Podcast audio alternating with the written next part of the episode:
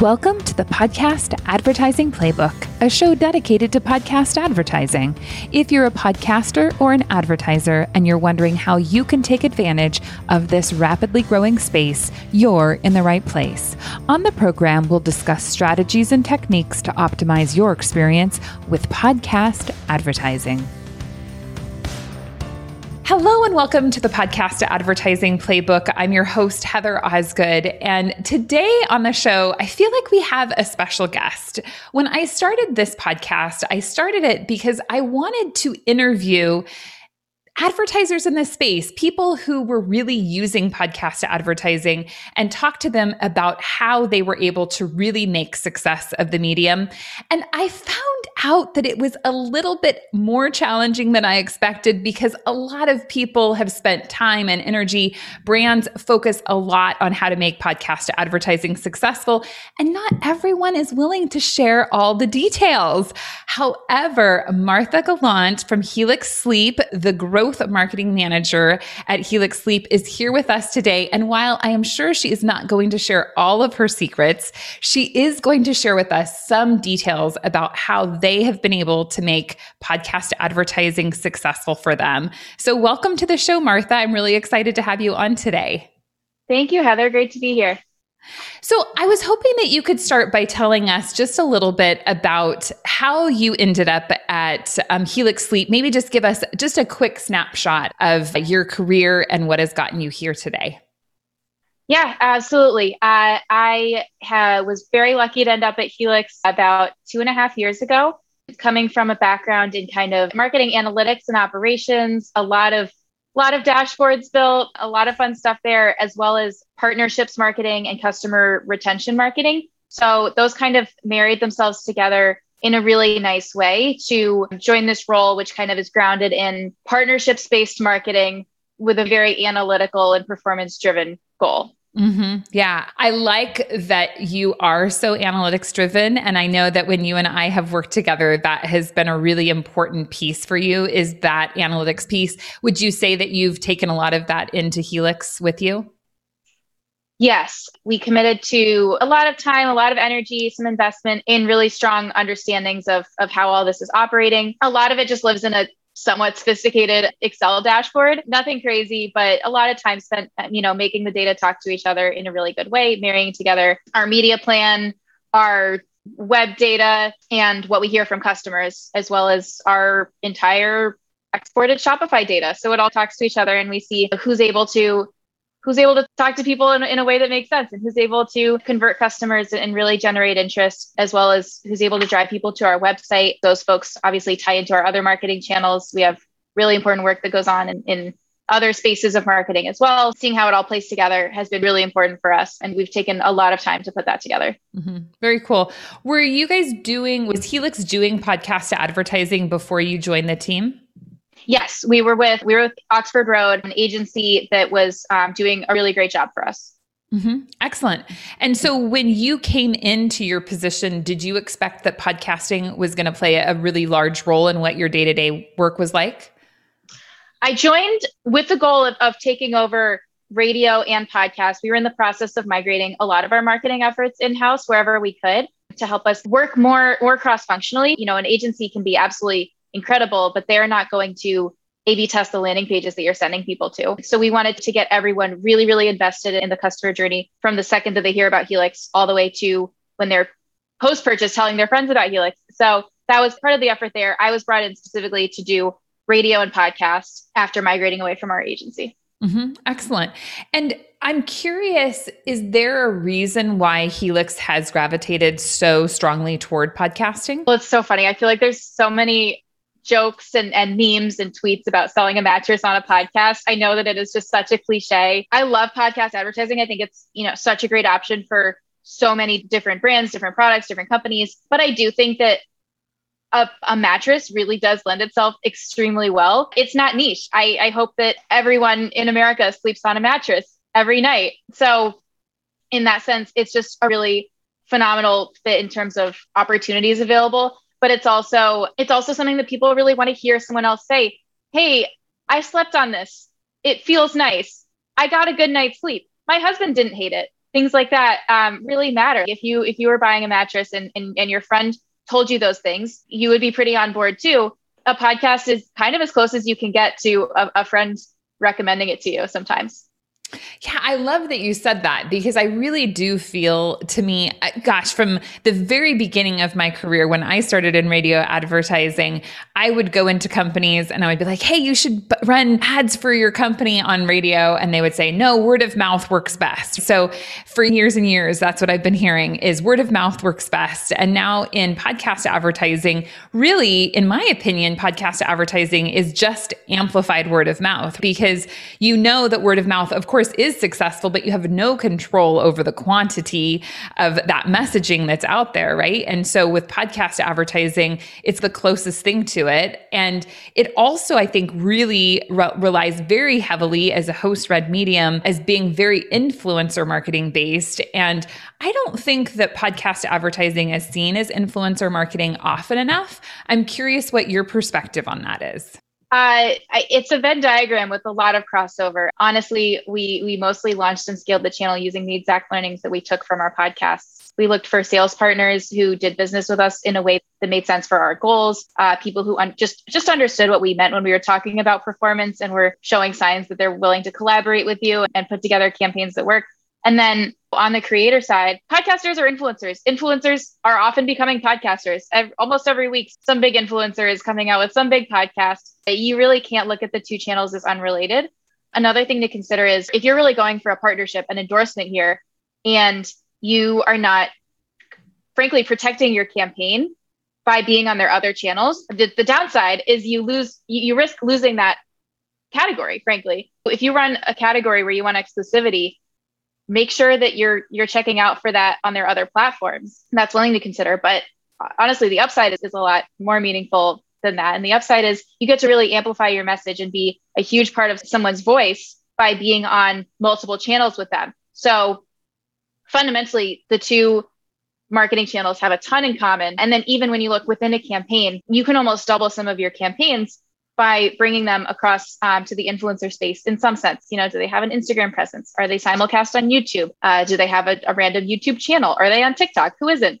So things like that are, are always an opportunity, and the learnings uh, from working in podcast and, and radio somewhat as well really do tie over to to that as well. Mm-hmm. Yeah, that's really great to hear because I totally agree, and I think you know the audience obviously is is you're you're going to have crossover, and I also think you make a really good point, especially when you're in as competitive an industry as mattresses. You do want to make sure that you're locking in some of that inventory and that you're getting um, your voice heard across multiple channels, and it sounds like that's really important to you.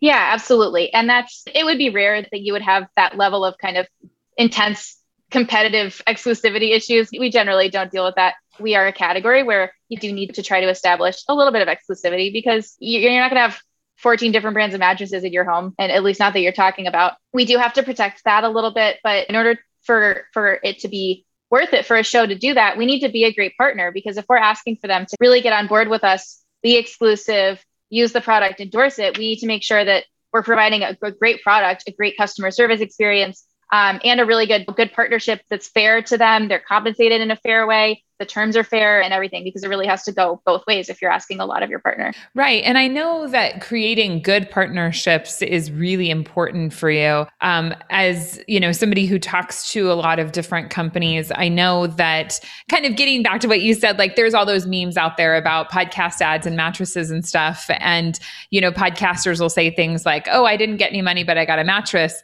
However, I will say there are lots of mattress companies out there that don't actually give the host a mattress. It's more rare than you might think. Oftentimes, the show might need to be a certain size or the buy might need to be a certain size. But I think one of the things that's really unique about Helix is that you give a mattress to everyone you work with. Is that the case? That is the case. Some shows have four hosts, and like, my gosh, four people get a mattress. It's not cheap. Uh, but on an unrelated note, um, I, I think that if you can't afford to tip well when you go to a restaurant, don't go there. Uh, if you can't afford to get someone set up for success with the campaign, don't do the campaign. Do fewer campaigns. Only work with larger shows so that it, you're spending less of, as a percentage of your spend on the product. Do whatever it takes so that when you do approach a partnership, you're setting it up for success. So if you're not if you're not going to go all the way in terms of setting them up for a great campaign and you're taking a performance driven approach, then just don't do the campaign. Mm-hmm. Do a different one, do fewer campaigns. Mm-hmm. Yeah, I think that's so so smart. I really appreciate that. And and what I also like is when we're looking at podcasts and creating good relationships and just influencers in general, my experience has been that there are advertisers out there that are like, I'm going to test with an ad or I'm going to test with a couple ads and maybe they'll sample their product, maybe they won't. How invested is that influencer in that campaign? They're like, well, I guess they're going to run one ad. They're not going to put a lot of energy or thought or intention behind the ad read when they don't feel like it's a partnership. And I really try to always encourage advertisers to approach every buy like a partnership because if that host sees that you care enough about them and that you see real value in what they can provide, then they're going to reciprocate. And it seems to me like that's something you understand and it's really been effective for you. Is that the case? Yes and no. So, a couple thoughts there. We ran pretty extensive research on the tests that we've run we had a really interesting finding, which was that we actually have almost all the information that we need to know after a, a two integration test. So our sales partners don't love that. They love the idea of four, six, eight integrations to kick things off. And we also have this goal of a really, really happy long term partnership. So, how do I marry the fact that the data is saying I only need two ads, but the partnership is saying, hey, that's not really enough to get people excited to work with you? Um, and that's where it goes from being a science to an art because the data says one thing, the partner says another thing. How do you make that work? So it really depends on it depends on the partner. It depends on the show within that that sales partner, that network, and uh, depends on kind of our budget and everything.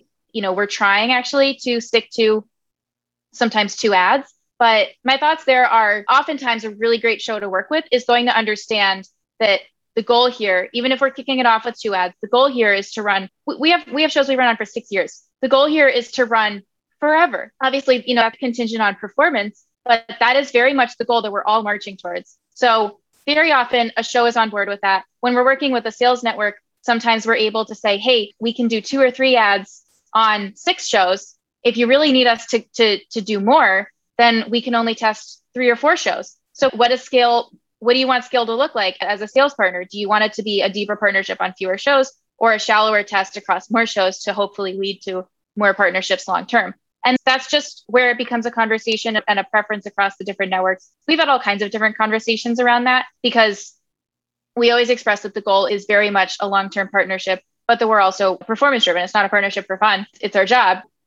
We, we just balance that. And we have, we've had a ton of different outcomes uh, sometimes we get really great price efficiencies, so we do a lot more. Sometimes someone's in extremely high demand, and if we don't do it, we don't book all eight now, we're never going to get them. Sure. But we're also very data driven. So we try to stick to what we know is really important for us, which is that we can predict with a pretty high level of accuracy six and 12 month performance within 60 days. That is amazing to me. I'm always impressed when I hear that. And I also know that you are performance based, as you've been mentioning one of the reluctancies I think often of new brands getting into this space is that they are so concerned about whether or not a campaign is going to perform. And as you mentioned, obviously some shows do perform really well, some shows don't perform as well. I'm curious, how do you go about selecting shows that you think are actually going to perform well? Do you think that is more art or is that science for you by this point? It's art, but there's a little bit of strategy there. So we tend to take one of three approaches. I am in fantastic company and there are many very smart brands doing similar work. We we have friends in different brands. We also have access to some data that helps with this. Sometimes we say, "Hey, this is working for for four brands who we really respect let's see if they're interested in trying out a Helix mattress. So we follow other really smart brands. Sometimes they really align with us, sometimes they don't. Sometimes they're a, a totally unrelated product. We just know these are really smart marketers. And then we also dive deeper within successful content areas. So let's say, and this is purely for example purposes only, let's say we get on a bowling podcast and it's absolutely explosive. Our cost per session is incredible. ROAS is really strong. We say, hey, let's get on all the bowling podcasts and we expand there. Again, this is purely for example. We truly don't run on bowling podcasts. But and then we also we have really fantastic relationships with a lot of great sales partners. They come to us and they say, "Hey, this show's new.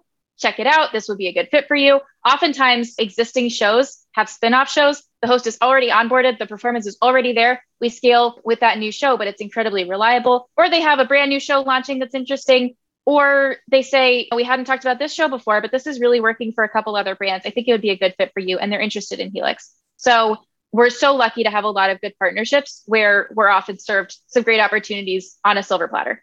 Mm-hmm. Yeah, yeah, absolutely. That's great info for sure. And how do you measure results from a campaign? Once an ad has run, how do you know that it's it's actually been successful for you? Yeah, so we marry together our web data, which is really important. Our landing pages, we're always iterating on those. We do look at promo code usage somewhat. And then we also have some post purchase consumer research surveys that go out that tie into things uh, as well. So um, fundamentally, I think ev- everyone's going to have a little bit of a different approach. If you run a really a really great compelling discount, promo codes are probably the way to go. So everyone's going to have a little bit of a different approach. But what I've seen is you really need to have at least two sources that you're looking at because mm-hmm. otherwise you're going to miss you're going to get false negatives. Uh, and I call it looking for money behind the couch cushions, which is where I just I'm like, where can I find performance? Because I really want to renew this show. Uh, we do that a lot, and we we look at kind of performance anywhere we can, um, especially relying on a lot of web data, which we've really invested in. Mm-hmm. Are you guys doing um, much with pixel tracking and the attribution partners in this space? We are not. We're intrigued by it, but I think so. First of all, I think that the data that it captures often needs a, a pretty sizable multiplier on it. So, you know, let's say that they say we accurately captured 50% of listeners but then also i think that pixel based tracking would lend itself extremely well to a quicker purchase. We we are a very long consideration item. We get revenue from campaigns that we ended 3 years ago on a very regular basis. And that's where I think pixel based tracking gets a little tougher because people are clicking around, they're asking on a Facebook group, they're Googling, they're going to a blog post talking about the 10 best mattresses for your back pain. They are doing everything you can think of before finally clicking purchase on a Helix mattress uh, as they should. You do all the research you possibly can. That's exactly the customer journey we want. But that doesn't really lend itself well to pixel based tracking. I think that's better for a shorter, simpler customer journey. Mm-hmm. It sucks. Yeah, yeah, I could totally see that. I think that makes a ton of sense. And I'm curious how long. So you said like you have gotten conversions from people where you ran ads three years ago. Are you tracking that through the promo codes?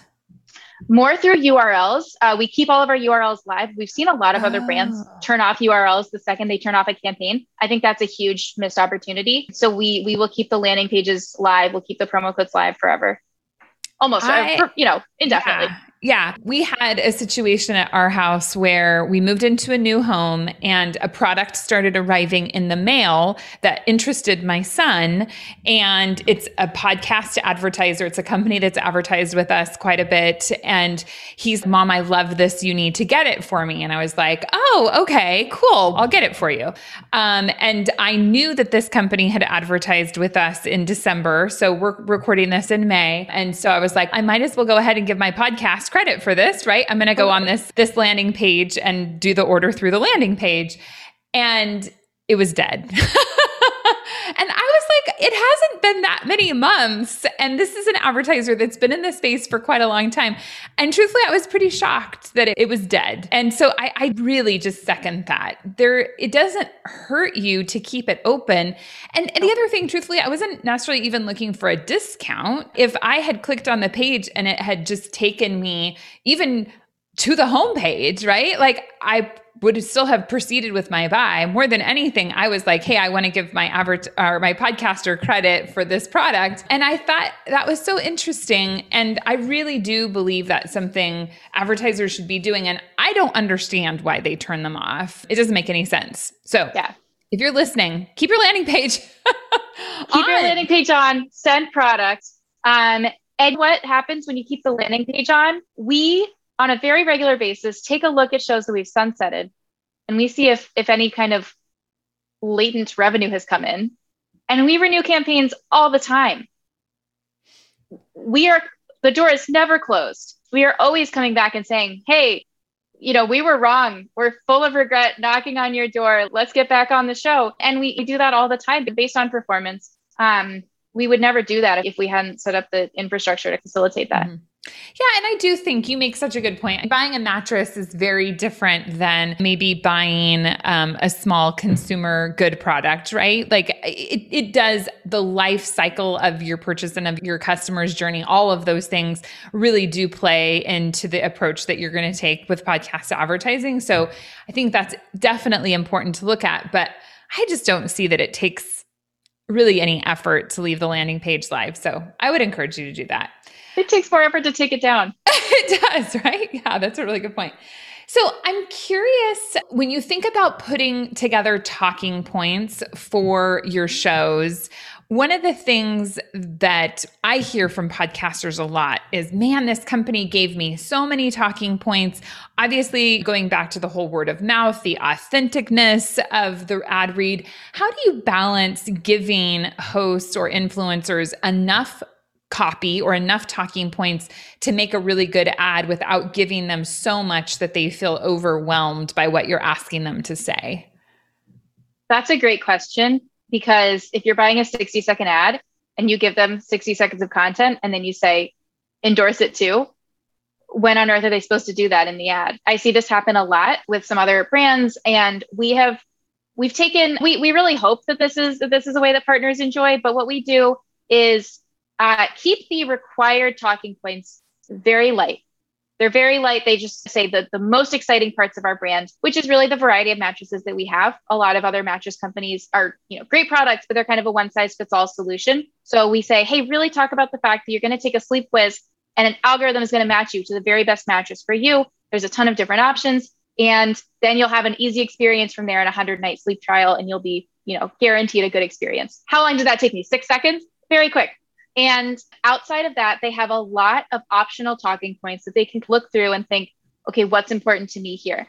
In addition, we give some inspiration for what makes a really great endorsement because people might not think of what's great, but it's really only there for them to, to lean on. So people might not think, oh, we love it when you say that your spouse loves it or that you're it's an improvement over what you used to have or something like that. So we just we offer some inspiration in terms of talking points and in terms of the endorsement itself that is really only there to facilitate whatever they want to say. It's a lot, it's a lot of options, but they just pick and choose. It also, when we run partnerships that run for five, six years, it gives them variety so that they can mix things up themselves versus us sending out, okay, here's our May script, here's our June script, because it's the same matches the whole time, guys. So we really let them take the ownership there, but we keep the requirements really low. And that has really helped them make the ad what they want. If they make the ad what they want and it's really something that's not working for us, we give thoughtful, detailed, creative feedback for them to implement the next time. We don't, that's not make good territory. We don't have a strict script and we just kind of let them do their thing. So, really, it's giving them those thoughtful pieces in the talking points because I, I do, and you make a really good point. If an advertiser, or I'm sorry, if a podcaster is going to be running with you for a long time, it can be pretty difficult to think of new ideas for the ad read. So I think giving them that inspiration is really good, but keeping those points fairly succinct will allow them to essentially make the ad their own, which is really the important part. I, I, mean, obviously, getting across your unique selling proposition is so important and so valuable, but the reason that the podcast ads are powerful is because of the host, and we want them to lean on their knowledge of their audience and just their style, right? And so it sounds like you've had success with that. Yes, we've had a lot of success with that. To put it succinctly, what they need to do is small and what they can do is large they have, I don't know, three lines that they have to do, probably 20 lines that they could choose from if it's relevant to their life to include. Mm-hmm. I, I have heard multiple times that the quality of the ad read can have a very big impact on the results. Have you found that to be true? Yes, very, very much. And, you know, that ties into, like we were talking about a few minutes ago, uh, send product, get endorsement. Make sure that before you start the partnership, before you send the IO, that they are actually excited about your brand, they want the product and they are excited to talk about it because that's the very foundation of a good ad read. And then within that, are they compelling? Is it exciting? Is it authentic to them? Um, if they totally switch gears from their usual, you know, podcast mode and they switch and turn into this animated thing that they weren't before, that's not going to be authentic. So are their ads authentic to them? Do do they endorse? Do they talk about their connection to the product, how it's impacted their life? Um, those are all just extremely important. And you can screen for that kind of stuff. You know, listen to the other ads they do for other good brands. It's gonna it's gonna depend on the product. There are some things that you you can't endorse or they don't lend themselves to it. But just see, you know, what what do you need and do they do it for other brands? Because if they do it for other brands, they'll do it for you. Mm-hmm. Yeah, I think that's really wise advice. Now, I know that Helix has been really, I, I, would say, attached to embedded or baked in ads. And I know as an industry, certainly, you know, there there is no debating that baked in embedded ads do typically perform better than dynamic. But as the industry does move more toward dynamic ad insertion, because you have experienced so much success with podcast advertising, I guess I'm just curious what your thoughts about dynamic insertion are and how you are thinking about trying to position dynamic to be successful for you. Oh my gosh, I could talk about dynamic insertion until the cows come home. So I'll share a couple thoughts. We would lose out on a lot of opportunity, including a lot of successful partnerships, if we said no to, to do dynamic ads we say yes to dynamic ads. We have some baked in ads that do not perform. We have some dynamic ads that perform incredibly well. So um, there's no hard and fast rule here, and you have to keep an open mind. Think about the partnership holistically. Are you getting a, a, a lukewarm, endorsement free, boring old script read baked in ad? Don't do that. Get a good ad that's dynamically inserted. You'll definitely get better results. It, it needs to be one of many factors as you could consider the partnership. So that's one thought. And then also, I think that people have a few different conceptions of what dynamic insertion looks like. You know, we picture a baked in ad as if, you know, y- you, Heather, and I are, are on the phone right now, and you say, okay, thanks, Martha. We're gonna we're gonna switch over to our ad right now, and then you do your 60 second ad read, and it's all part of the recording, and it'll never go away. There's there's no pixel enabled way to take out the ad and it's going to live there forever. And in 50 years, when someone listens to this episode, it's still there. So that's that's true baked in ads, and those do not exist. And then we also picture dynamic insertion being, you know, you record some robotic producer read 30 second ad and you put it in 100% of ad spots for a one week flight period or something. That's not what a dynamic ad can be. There's so much room in the middle, including a lot of ads are kind of hybrid, obviously. So uh, a really great hybrid ad feels like it's part of the episode. It's inserted on an episodic basis. You know, it's in Tuesday's episode. It doesn't appear in Thursday's episode. It doesn't appear in next week's episode. And and then let's say you bought 100,000 impressions on your IO. Maybe that ad runs until it hits 100,000 impressions or for 90 days, whichever is higher. So you have some upside as a buyer, but the, the seller can go ahead and, and sell that, that back catalog later down the road when once they've given you at the very least what you paid for, if not more. So that kind of, of dynamic insertion hybrid ad is fantastic. And I think it's more fair to the media creators themselves. It's not fair for me to get 10 times what I paid for because a ton of people come and listen to this episode later. That's just not fair. And you wouldn't go to a clothing store and buy one shirt and, and they give you nine extras and you say, this is totally fair for everyone. So it's a similar concept to me where, you know, the upside for, for you as a buyer is not upside for them as a seller. So I want to make sure that the companies that create really great content are compensated in a way that makes sense. I agree with with the hybrid version of a dynamic ad, but there are also dynamic ads that do run kind of catalog wide. You strictly pay for your 100,000 impressions and then it's gone. We've seen that really work. Uh, we try to keep the flighting lighter to keep it more efficient. So we wouldn't do, we wouldn't be 50% of the ads that you hear right. because you run the risk of like someone binges six oversaturation. They, yeah, so oversaturation, which is just inefficient. So we keep the flighting very conservative there, and we say, hey, this isn't worth quite as high a CPM to us, mm-hmm. and we really need it to be a good read. So mm-hmm. often, often we do get a more efficient CPM. Often we are able to uh, provide really, really thoughtful feedback and or approve the read before it goes live. We have some pretty big dynamic buys where they do record a new read for us every month and they run it by us and we make sure that you know, if we're if we're paying for something that isn't served in the most effective way possible, we're at least really setting it up for success. And that helps us be a long-term partner for them. So it's really a, a win-win that you work together on making the content great. Mm-hmm.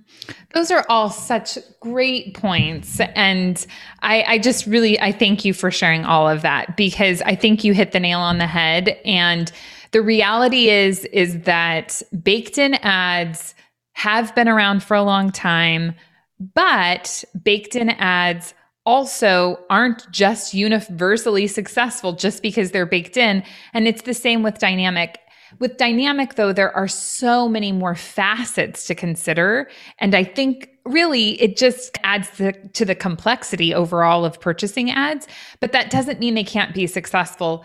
And I always want to make sure that I'm saying that dynamically inserted ads don't have to be Geico monster truck type radio sounding ads. They definitely can and should be still host read endorsement ads. And from a listener perspective, they're done correctly, they shouldn't sound much different. So I always try to just make sure as an industry we see that and and really push that forward um, i know that there's so much targeting that is capable with dynamic insertion but i know i still see a lot of value in that partnership and in reaching an audience as opposed to trying to really segment it and get down and I, I find oftentimes when you get really segmented with your audience, the reach isn't great enough to really make that segmenting or that targeting successful. Have you found, or have you had any experiences with that? Yeah, we don't focus on audience targeting. I can see how some products or brands would, but our product is so widely applicable to anyone that we don't really concern ourselves with it. And I think there's no such thing really to, to me, at least, as a bad audience uh, because I focus more on the relationship with the host. Everyone at some point in their life is probably going to buy the product that you're selling, but who's going to tell them that, that yours is the great one? Is it going to be a Facebook ad? Is it going to be a podcast ad? Is it going to be a podcast ad from a random producer reading something? Is it going to be a podcast ad from a, a host who they love who they are personally invested in and who they deeply respect mentioning your product. So I don't subscribe too much to audience audience targeting, audience segmentation. I can see how others would, but at the end of the day if you're thinking about performance, do you have to pay a 20% premium to target? And if you do, does it improve your, your performance by 20%?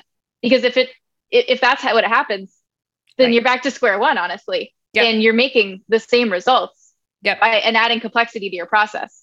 Totally agree. And I think that you hit the nail on the head because I really think that does happen, right? Like you, anytime you add targeting, you're going to increase your costs. And if your performance isn't increasing by the same amount that you're paying for that targeting, is it really even worth it at the end of the day? So I think that's really important. Um, I know that we need to start wrapping it up here, but I am very interested in how you have scaled podcast advertising. So I know that Helix, and really, I'm sure a lot of the work that you have personally done at Helix has increased your podcast ad spend fairly significantly since you have been investing in this space.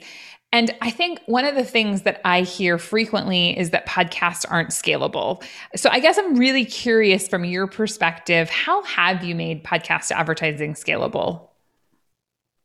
Another favorite topic of mine. I I have been first of all so lucky to be supported by the leadership of my company, by by budgets, by priorities to have the opportunity to scale podcasts. So I think the the very first thing that happens here is you're in a company that's bought in. Uh, you're able to create that buy-in, and you can run with the opportunities that are out there because there are many opportunities out there to scale. I don't know who said podcast is hard to scale, but I would love to talk to them. That's the first thing. Uh, and we have, depending on the month, we've essentially increased our budget 10 to 15 times. You know, we just, we try a ton of new shows. We test a ton of new shows. Shows that are successful, we increase the frequency. So we expand within our existing shows, within our existing sales partners, and within brand new areas structurally how we do this is we agreed as a company on a certain proportion of our monthly budget for podcasts being committed to testing. Let's say it's 30%. Uh, it really varies. I don't even know if that's where we, we're at these days, but let's say it's that. That is money that you are okay with just losing. Understand that's not going to be the performance that your ongoing shows have because it takes time to really ramp up a show and get strong performance out of it. So Commit to that level of testing and fill it every month. Find strong performers and stack them in and keep your ongoing performing shows at, in an unlimited budget. Because if something is performing according to your business goals, why on earth would there be a limit on that? If it's an opportunity for your company to be growing, then it's essentially limitless. Unless you're losing money on podcasts. Only do it if you're growing on podcasts because we treat podcasts as a growth marketing channel where it has to generate money that fuels our business. Keep your performing budget unlimited. Keep your test budget sizable. And let's say you test 10 shows every month. If you're stacking on two, three, four, five of those every month based on strong performance, before you know it, you're not running on 20 shows, you're running on 100. And then the next year, you're running on 200. So um, plug into performance, renew fast and renew often. If you can ever carve out more budget for testing, do it. And just really commit to kind of a certain minimum amount for testing. Also commit to what constitutes a successful test and and really act on it. Don't kind of mm-hmm. keep it abstract mm-hmm. and say, gosh, you know, the ad reads were nice. Look for your cost per session, look for your cost per add to cart and and renew there. But also, you know, nurture the shows. Uh, a show will not just perform forever if you set it and forget it. It's not a crock pot. Um, so give them creative feedback. If you launch a new product, if you have any new information to share it with them, um, keep things interesting wherever you can. Make sure that you're helping them succeed because they only are dealing with the equipment that you give them. So really nurture your existing shows, but like very much commit to uh, wider testing. That's excellent advice. One of the questions I have is Do you see diminishing returns? So let's say you've got a podcast that is a high performer. Let's say you run a test, it performs. You go ahead, you commit to a, a longer buy, and you're like, Hey, this show's doing really well. And then maybe in six months, maybe in a year, performance gets soft. How often are you looking at that show to see that it is continuing to perform? And where is that diminishing return where it's like, Well, I think everybody in that audience already has has bought a mattress. Like anybody who's going to buy has bought. So what does that look like? We generally don't see diminishing returns. We don't think that's fundamental to the partnership. And I think that probably has something to do with our product it being something that's a not niche and b a long a long consideration product. So everyone's going to buy it at some point, uh, and they're going to think for three years about it sometimes. So we generally don't believe that has to happen for us, I don't want to speak for others. Part of the reason that generally doesn't happen is we do keep flighting on the lighter side. We have sales partners who say, hey, this would do really well if you were on two or three times a month. And we say, we love this partnership, but the best way to keep it going long term and to help us have budget to test more opportunities with you is to run it once a month. So we keep the flighting more conservative. Sometimes that means that people who are loyal listeners to a show don't hear their first Helix ad for four months. And we just have to live with that um, because that keeps performance efficient. And we've seen that historically work well for our partnerships, even if it's on the conservative side. We do that. And if we see a, a decrease in performance, diminishing returns, often it's something that we can work with the partner on. We can give them creative feedback. We can spice things up there. Um, we can identify a specific issue in their copy, or we can speak with our sales partner and say, hey, we know this has done really well. We know that this will do really well with a bonus. If you have extra inventory coming up, um, we can really boost this and then we can stop worrying about it. And that's, it's really going to depend on the partner, going to depend on the show, the inventory. Obviously, it should be fair to everyone, but oftentimes we're able to give the boost that we need and find ways to continue because we have extremely collaborative partners. Mm-hmm.